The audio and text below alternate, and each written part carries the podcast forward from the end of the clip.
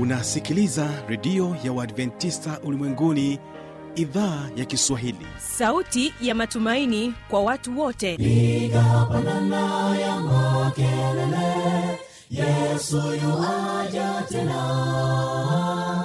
Ipata sauti imba sana yesu yuaja tena. Anakuja anakuja yesu yuaja tena. Hii ni sauti ya matumaini kwa watu wote. Inayokujia kupitia redio ya uadventista ulimwenguni awr toka kila kona ya dunia tunasikia vita njaa maafa. Hivyo washiria marejeo ya mwokozi. Piga panda ewe mlinzi yesu yuwaja tena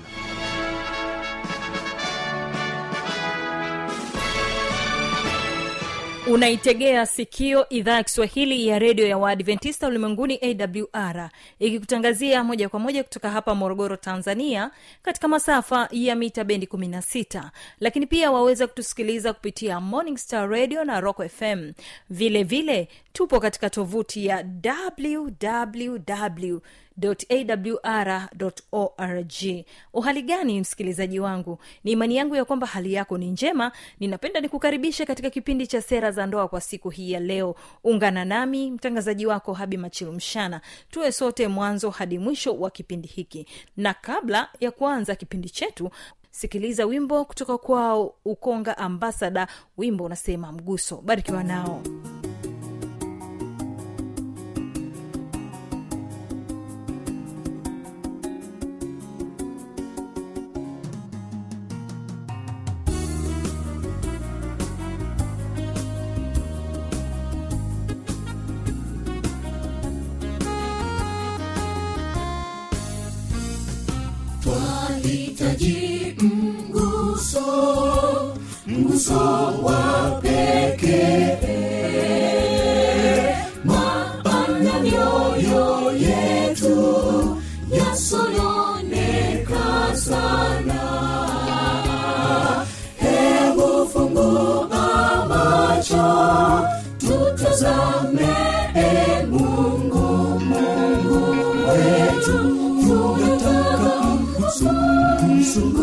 uso, mguso wa pekee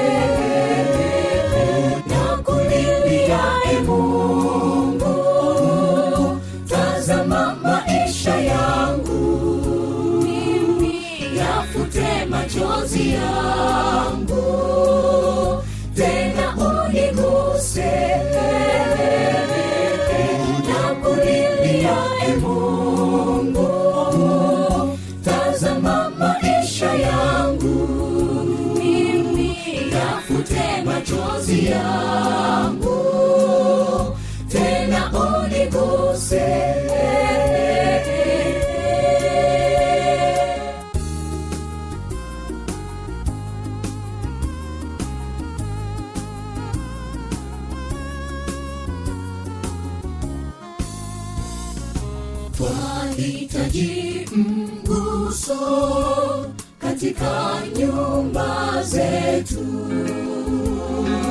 Hali za kiuchumi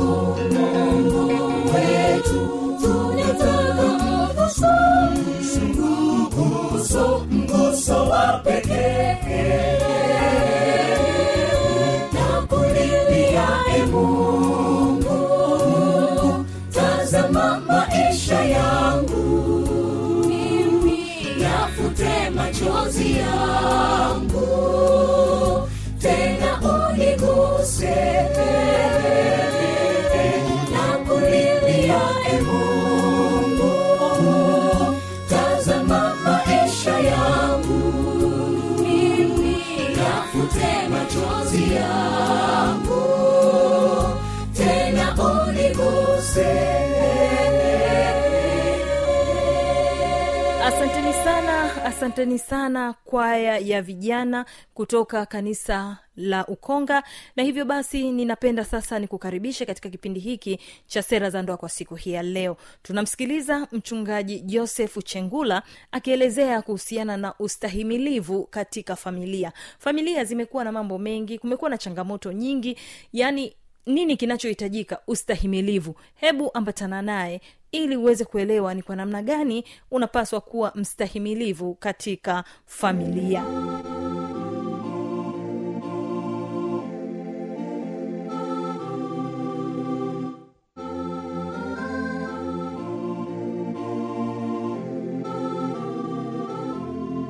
mpendwa msikilizaji wangu napenda nikusalimu kupitia jina la bwana na mwokozi wetu yesu kristo. Karibu sana katika kipindi hiki kizuri cha kujifunza kipindi cha familia. Familia ni mpango wa mungu katika vizazi vyote.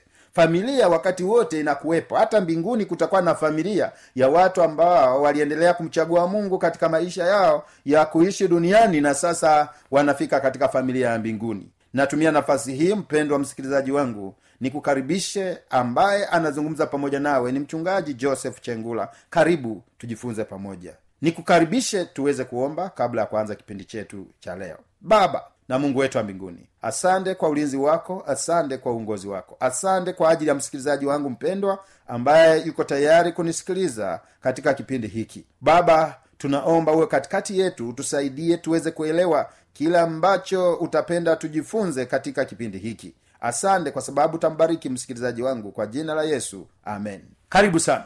Leo somo letu katika familia somo letu linaitwa ustahimilivu katika tabia za wanafamilia. Ustahimilivu katika tabia za wanafamilia. Tunapozungumzia ustahimilivu maana yake kuna mambo mengine ambayo yanahitaji kuvumiliana katika ndoa au katika familia. Ustahimilivu katika tabia za wanafamilia ni muhimu sana kwa sababu katika familia nyingi kumetokea changamoto kubwa na nyingi katika maisha ya wanafamilia.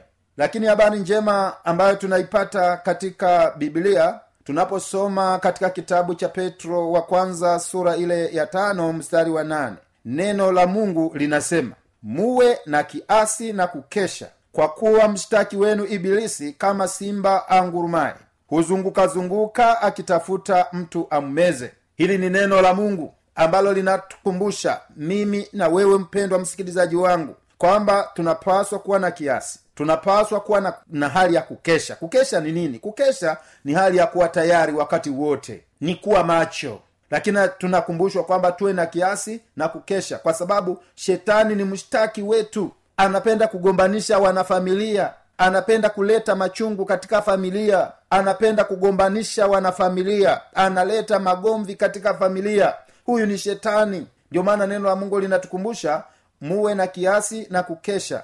Kwa kuwa mshtaki wenu ibilisi ni kama simba aangurumaye huzungukazunguka akitafuta mtu ammeze. Katika familia hatuko salama maana shetani anazunguka kila mahali anazunguka kila mahali kila pande katika familia zetu. Ili kuleta ugomvi ili kuleta kila aina ya uchafu katika familia. Hata mahakamani shetani anakuwepo pale. Watu kwa ujanja ujanja katika kesi mbalimbali wazungumze uongo na washinde kesi zao lakini wanachozungumza ni uongo. Haya yote tunapaswa kutambua kwamba hatuko salama bila maombi. Hatuko salama lakini kwa njia ya kukesha kwa njia ya kumtegemea mungu haya matatizo ambayo yanakuwepo katika familia mungu wetu wa mbinguni atatushindia. Kwa hiyo mahakamani kuna watu wengi sana leo magerezani wamefungwa lakini ni kwa sababu ya ujanja wa watu ambao wanazungumza uongo ili washinde kesi zao. Lakini mungu atukuzwe kwa sababu mbinguni mungu atahukumu kwa haki. Duniani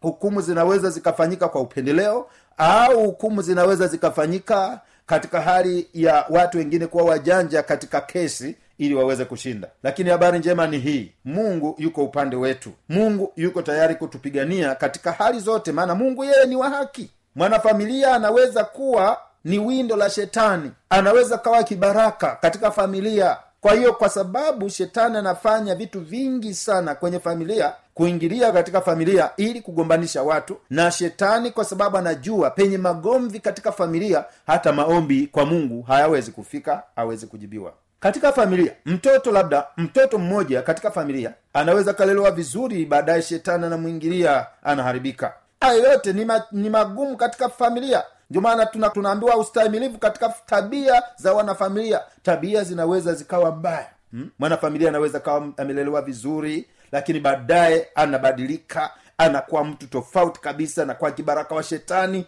uh, shetani anamwingilia mwanafamilia mmoja alafu familia zinaingia katika myumbo mkubwa kwa sababu ya shetani. Lakini migogoro migogoro kwa wanafamilia mara nyingi inaanzia kwa mmoja wa wanafamilia. Migogoro inaweza ukaanza kwa baba mgogoro unaweza ukaanza kwa mama mgogoro unaweza ukaanza kwa mtoto mgogoro unaweza ukaanza kwa wakwe mgogoro unaweza ukaanza kwa wazazi na kadhalika. Katika kundi la wanafamilia na shetani akigundua kwamba huyu huyu naweza nikamtumia katika familia gonganisha watu gombanisha watu hatimaye watu wanaishi katika hali ngumu katika familia. Na mungu anategemea katika familia pawe ni mahali pa furaha pawe ni mahali pa amani na kwa sababu shetani anapenda mahali pa familia pawe ni mahali pa magomvi kwa hiyo anajitahidi kuleta magomvi mengi sana katika familia ili wanafamilia waishi katika hali mbaya isiyo na amani isiyo na furaha. Lakini tunaposoma katika biblia petro wa kwanza sura ya tatu mstari wa nane neno la mungu linasema neno la mwisho ni hili muwe na nia moja. Katika familia tunapaswa kuwa na nia moja nia tofauti tofauti ndizo zilizosababisha misambaratiko katika familia nyingi. Ndio maana neno la mungu linasema neno la mwisho ni hili muwe na nia moja. Wenye kuhurumiana wenye kupendana kama ndugu wasikitikivu wanyenyekevu. Je katika familia yako kuna unyenyekevu? Katika familia yako kuna upendo? Katika familia yako kuna kuhurumiana? Katika familia yako kuna usikitikivu lakini kama hayo hayapo katika somo letu la leo tunakumbushwa tuwe ni watu wenye tabia hizo. Napenda kuzirudia hizi. Anasema neno la mwisho ni hili muwe na nia moja. Hiyo ni ya kwanza kabisa. Muwe na nia moja. Wenye kuhurumiana wenye kupendana kama ndugu wasikitikivu wanyenyekevu. Huo ndio ujumbe tunaupata katika familia. Haya yanapokosekana katika familia shetani anaingia kwa urahisi lakini ili shetani asiingie kwa urahisi hebu tuwe na nia moja. Hebu tuwe watu wanaohurumiana. Hebu tuwe ni watu tunaopendana katika familia. Hebu tuwe ni watu tunaopendana kama ndugu. Hebu tuwe ni watu tuna tunaokuwa na tabia ya usikitikivu. Hebu tuwe wanyenyekevu katika familia. Huo ndio ujumbe ambao mungu anauhitaji katika familia. Familia zetu zikiwa imara zikiwa na tabia hizi zitakuwa imara zitasonga mbele na mungu atajivunia familia hii. Na katika familia ndiyo kanisa la kwanza la nyumbani. Hiyo ni familia kundi la watu ambao wako pamoja wanaishi pamoja wanasaidiana wanajengana wanatiana moyo hawakatishwi tamaa hawakatishwi tamaa kwa kitu chochote. Tufanyeje sasa na haya ambayo yanatokea? Tufanyeje? Haya yanapotokea sasa tufanyeje? Hapa napenda tuweze kuangalia mambo kadhaa ambayo yanaweza katusaidia namna ya kufanya katika ustamilivu ustahimilivu katika tabia za wanafamilia. Tabia zinapokuwa tofauti tofauti katika familia tufanyeje? Jambo la kwanza tafuta mema acha mabaya. Hilo ndio jambo la kwanza. Tafuta mema acha mabaya. Hiyo ndiyo njia ya kwanza kwamba tufanyeje? Tafuta hiyo. Tafuta mema achana na mabaya. Acha mabaya. Jambo la pili tafuta amani uifuate sana. Tafuta amani na uifuate sana. Huo ndio ufumbuzi hilo ni jambo la pili ambalo tunapaswa kufanya katika familia na familia zikasonga mbele. Ndio maana tunasoma katika wabrania sura ile ya kumi na mbili mstari wa kumi na nne anasema tafuteni kwa bidii kuwa na amani na watu wote na huo utakatifu ambao hapana mtu atakayemwona bwana asipokuwa nao. Mungu anatukumbusha tutafute utakatifu tutafute utakatifu. Tafuteni kwa bidii kuwa na amani na watu wote. Tukiutafuta utakatifu tunatafuta kuwa na amani na watu wote. Hiyo itatusaidia kuishi kwa furaha. Hiyo itatusaidia kuishi kwa amani. Hiyo itatusaidia kuishi kwa upendo. Lakini haya yakikosekana hapa nasema tafuteni kwa bidii kuwa na amani na watu wote. Kwa nini anasema tutafute kwa bidii? Kwa sababu amani imekosekana kwa wengi katika familia na kwa sababu imekosekana kwa wengi katika familia mungu anasema tuitafute kwa bidii. Tukiitafuta kwa bidii hiyo amani na ikapatikana basi katika familia zetu tutakuwa na furaha katika familia zetu tutakuwa na amani. Katika familia zetu bwana atakuwa pamoja nasi. Maana hapa anasema kwamba hapana mtu atakayemwona bwana asipokuwa na huo utakatifu asipokuwa na hiyo amani. Katika maisha ewe mwanafamilia mbona unakuwa mtu unayevuruga wenzako katika familia? Achana na hilo. Geuka badilika. Kila siku anakusema wewe badilika. Acha mabaya. Mgeukie mungu. Leta amani katika familia. Ewe unayeleta mvurugano katika familia rekebisha mungu hataki hilo. Badilika mgeukie mungu tafuta amani. Hebu siwe kiruka njia wa maneno hapa na hapa uongo kila kitu ugomvi unaleta. Tafuta amani na watu wote. Tafuta utakatifu katika maisha yako. Jambo la tatu epuka kuwa chanzo cha mgogoro. Epuka kuwa chanzo cha mgogoro. Zuia pia mgogoro usikue. Epuka kuwa chanzo cha mgogoro ndiyo maana injiri ya luka inasema hivi makwazo hayana budi kuja lakini ole wake ambaye makwazo yaja kwa ajili yake. Epuka kuwa chanzo cha mgogoro. Ewe ambayo ni chanzo cha mgogoro nenda kaungame kwa wenzako kwa wanafamilia. Nenda katubu kwa wanafamilia wenzako kwa sababu umeanzisha mgogoro. Baada ya kuomba msamaha kwa wenzako sasa piga magoti mwambie mungu ninaomba nisamehe sirudii tena kwa sababu unaleta shida kwa wanafamilia wenzako katika familia. Familia hiyo ikimlilia mungu utapata shida. Lakini kwa kadiri utakavyotambua shida yako kwamba wewe ni chanzo cha mgogoro omba msamaha kwa wenzako. Nazuia mgogoro usikue. Wewe unayeona mgogoro basi uzuie mgogoro huo usikue. Huo ndio usalama na hilo ndio jambo ambalo nakupendekezea uweze kufanya. Lakini jambo la nne ushindi ni kuruhusu katika familia yesu aweze kutawala ushindi utapatikana tu kwa kumruhusu yesu katika familia aweze kutawala familia. Familia nyingi bila yesu zinaleta huzuni zinaleta majonzi makubwa bila yesu. Yesu ndiyo mtawala mkuu wa familia. Kwa kumruhusu yesu aweze kutawala familia zetu familia zetu zitakuwa imara familia zetu zitakuwa ni mbingu ndogo. Lakini familia leo nyingi zimekuwa ni jera. Lakini kwa sababu hatujaruhusu yesu aingie ndani atawale familia zetu. Yesu akitawala familia zetu nyumba zetu zitakuwa ni nyumba ambazo zina ushindi mkubwa katika familia zetu. Lakini jambo la tano katika familia tusigawane watoto. Sisi wenye familia tusigawane watoto. Mwingine anasema mimi mimi nitamhudumia mtoto huyu na wewe mama utamhudumia watoto huu huyu pengine wote ni wafanyakazi mnabaguana mnabagua watoto. Na watoto najua kabisa mimi wakunisaidia ni baba. Na mwingine anasema mimi wakunisaidia ni mama. Tayari mmeleta mgawanyo mgawanyo katika familia. Katika familia tusigawane watoto. Kuna familia moja ambayo alisema eh, mimi nitasomesha huyu na wewe utasomesha huyu. Kwa kila tatizo likitokea kwa huyu mwanafunzi wa kumwambia kama hayupo na huyu baba anamwambia wewe anayekusomesha ni mama yako sio mimi. Tayari unaleta mgogoro mkubwa. Hapa tunaona eh, katika, hata katika bibilia watoto wan, wanapoona kabisa tume, tumegawanya.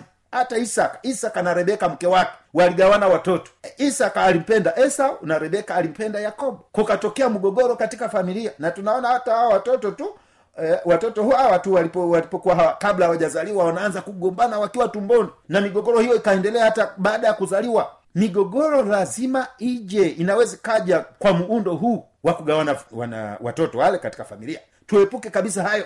Migogoro lazima ije kwa muundo huu wa kugawana watoto. Lakini ninafurahia kisa cha eh, tunaposoma historia historia ya wa, mashujaa wengi wa imani tunamuona mtu mmoja anaitwa john wisley john wisley yeye ali, ninanukuru maneno yake alisema namshukuru mungu. Alisema namshukuru mungu ambaye amenipa mwanamke katili maana kwa ukatili wake ninapata muda mwingi wa kuomba zaidi. Huyu ni john wisley lakini sasa nikikariri tena john wisley ambaye alisema namshukuru mungu ambaye alinipa mke katili maana kwa ukatili wake napata muda mwingi wa kuomba. Sasa wewe kama unajifahamu ni katili unamuumiza mwenzako pamoja na hayo. Huyu mtumishi john wisley alisema kwamba kwa, kwa ukatili wa mke wangu basi napata maombi napata muda wa kuomba zaidi ili nipate msaada kutoka kwa mungu. Haya yote yatatusaidia ikiwa kila mmoja akitambua madhaifu yake kwamba nasumbua mwenzangu au nasumbua wenzangu atarekebisha katika familia.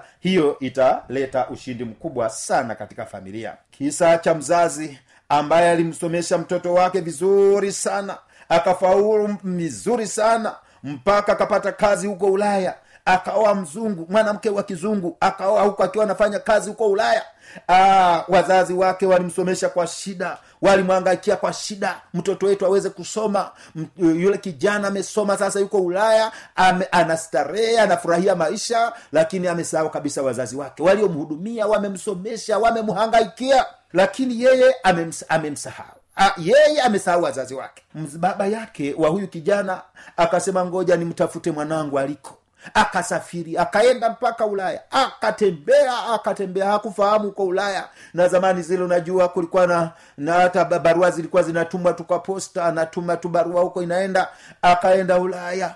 Mpaka akaulizia nyumbani kwa mtoto wake. Akaipata ile nyumba. Alipoipata nyumba ya mtoto wake akaenda akabisha hodi. Alipobisha hodi mwanamke mzungu akafungua mlango ambaye ndiye mke wa kijana wake. Alipofungua mlango akasimama mlangoni katikati. Unajua mtu akisimama mlangoni katikati maana yake anasema usiingie ndani. Basi yule mwanamke mzungu akaambiwa na yule mzee ambaye ni baba yake wa, mke, wa, wa mme wake akasema mama mimi ndiye baba yake mzazi wa mme wako yule mzungu akasema kwamba subiri huko nje. Sina habari na wewe. Labda msubiri mtoto wako atakaporudi. Basi saa tisa mtoto wake anarudi kutoka kazini anafika anafika katika ile nyumba anamuona baba yake yuko pale nje. Cha kwanza akusema wao baba sande baba kwa kuja. Cha kwanza alichosema yule kijana wake akasema baba kwa nini ulikuja bila kunitaarifu kwamba unakuja? Kwa nini? Baba yake akamwambia mwanangu kwa muda mrefu sana niliona huonekani na wala hututumia hata barua. Nikaona nikutafute mahali ulipo mwanangu. Akasema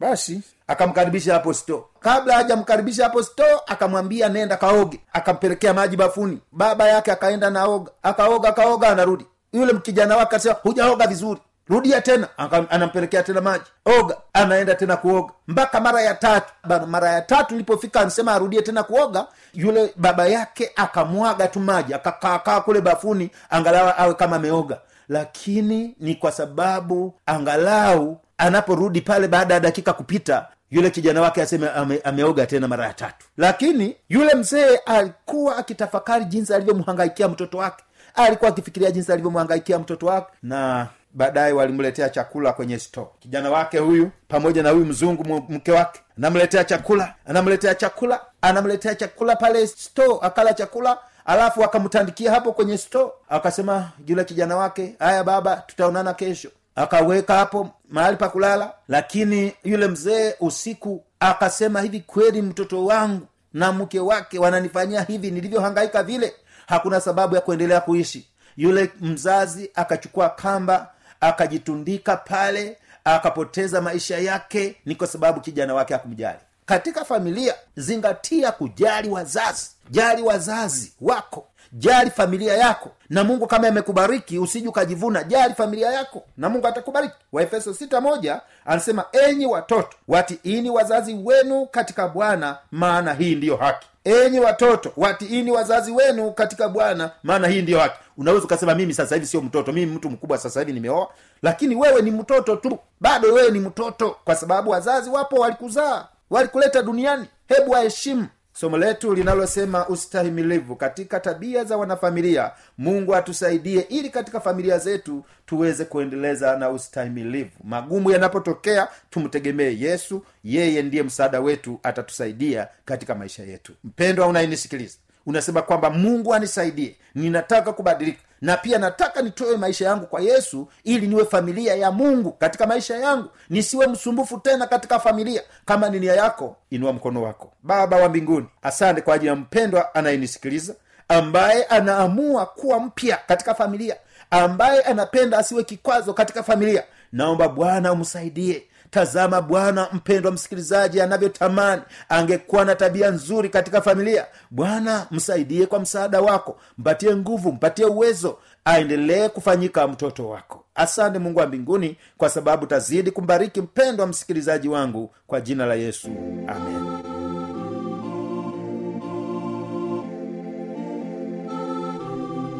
msikilizaji inawezekana kabisa ukawa umepata swali au na changamoto.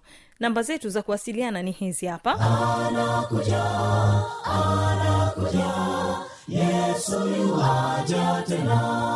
Na hii ni awr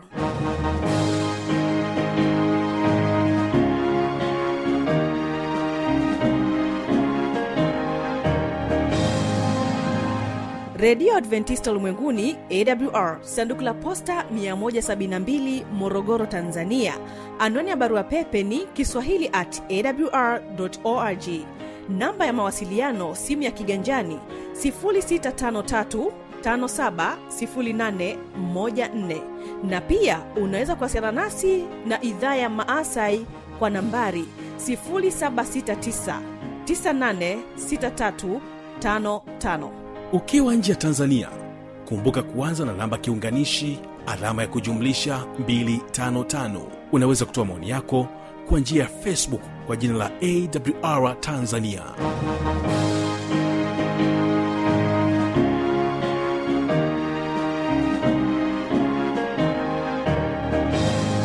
Na kwa kufikia hapo basi sina la ziada. Ni kushukuru kwa kuwa nami mwanzo hadi mwisho ambapo hapa tunafikia tamati yake. Mimi jina langu naitwa habi machilumshana. Ni kutakia usikilizaji mwema wa vipindi vinavyoendelea. Kesho kitakuwepo kipindi cha ijali afya yako pamoja na kipindi cha siri za ushindi. Ninapotoka hapa studio na kuacha nao ukonga ambasada na wimbo unaosema yachunguze maisha. Barikiwa nikutakie siku njema